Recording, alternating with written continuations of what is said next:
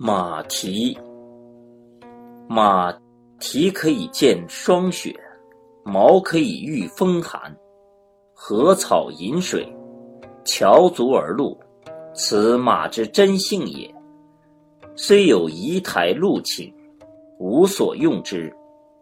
及至伯乐，曰：“我善治马，烧之，踢之，克之，落之。”连之以击之，鞭之以造战。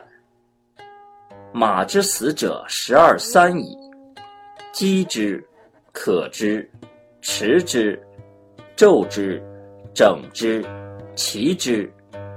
前有绝世之患，而后有鞭策之危，而马之死者已过半矣。陶者曰：“我善治之。”远者中归，方者中举。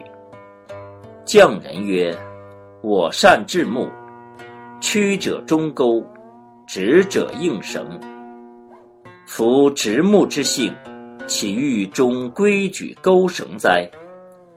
然且世事称之曰：伯乐善治马，而陶匠善治直木，此亦治天下者之过也。”无亦善治天下者不然，彼民有常性，直而一，耕而食，是谓同德；一而不党，命曰天放。故至德之事，其行田田，其事颠颠，当是时也。山无溪岁，泽无周梁。万物群生，连主其乡；禽兽成群，草木遂长。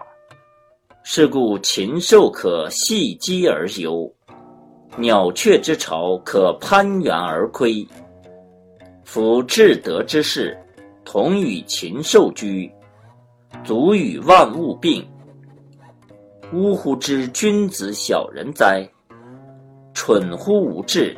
其德不离，蠢乎无欲，是谓素朴。素朴而民性得矣。及至圣人，别谢为仁，治起为义，而天下始夷矣。淡慢为乐，斋辟为礼，而天下始分矣。故淳朴不残。孰谓希尊？白玉不毁，孰谓规章？道德不废，安取仁义？性情不离，安用礼乐？五色不乱，孰谓文采？五声不乱，孰应六律？夫残朴以为器，工匠之罪也。毁道德以为仁义，圣人之过也。夫马，陆居则食草饮水，喜则交颈相磨，怒则分背相递。马志以此矣。夫加之以横恶，骑之以悦蹄，而马之介泥，因恶，志慢。